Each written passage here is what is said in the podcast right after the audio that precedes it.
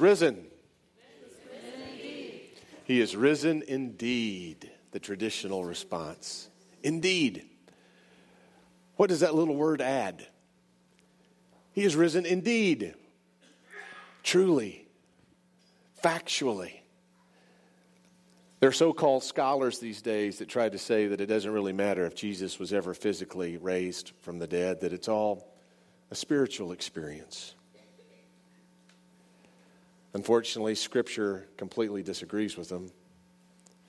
Paul said that if Jesus is not raised indeed from the grave, then his preaching is in vain and everything we've come to believe from it is in vain.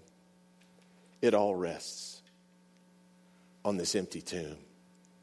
So much so that Christians have come to celebrate today, on Sundays rather than Saturdays, a little resurrection every seven days to remind us of this great truth.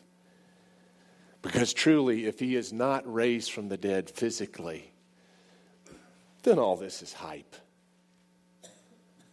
All this is pageantry pointing to nothing.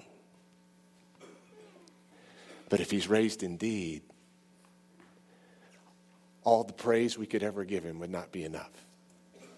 All the horns that could ever blow, all the voices that could ever be raised would not be enough to give tribute to what Jesus has done for us in defeating death and offering us life, life with the Father in His name.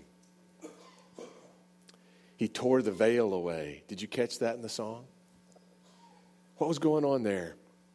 Jesus died, and the temple veil was ripped from top to bottom. The veil was something that separated the holy of God from the unholiness of the people. And when Jesus died and paid for our sins, mysteriously, that curtain that separated was ripped, not from the bottom to the top, but from the top to the bottom. It's a picture of God wanting so to reconcile and be with his people.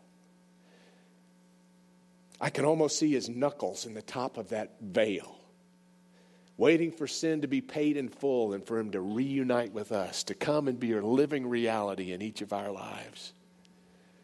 There was one who knew of that reality. His name was Winston Churchill. And he so believed of that reality for himself and for all of us. He, he, he actually planned his own funeral. And the funeral went just as he had planned. It was in a huge cathedral.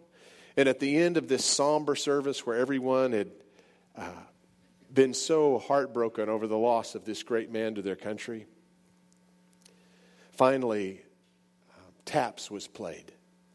That, that song that says, The day is ended,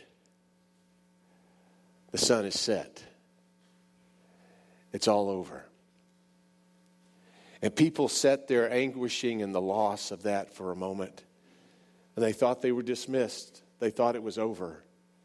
And then from the other side of that same balcony came this song.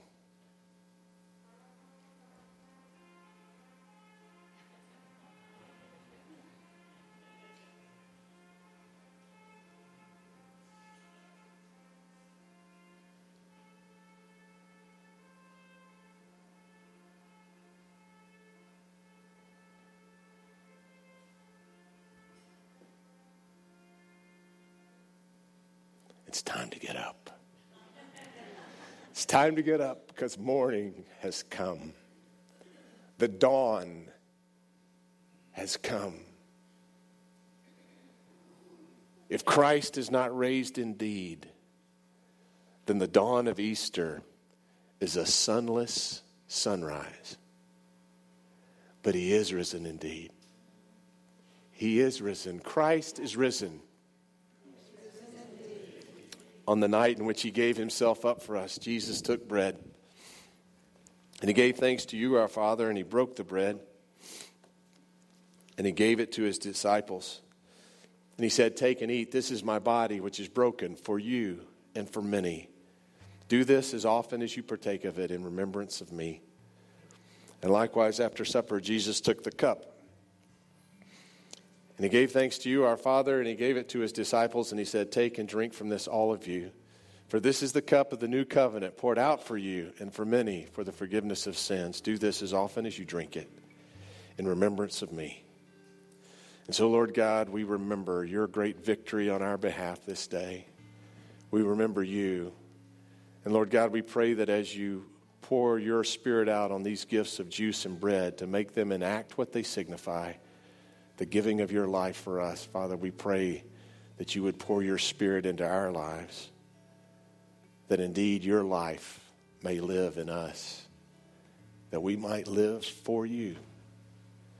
We ask this in the name of your Son, whom you gave for us, who has taught us to pray, saying, Our Father, who art in heaven, hallowed be thy name.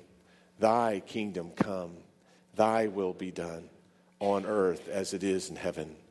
Give us this day our daily bread, and forgive us our trespasses, as we forgive those who trespass against us and lead us not into temptation, but deliver us from evil.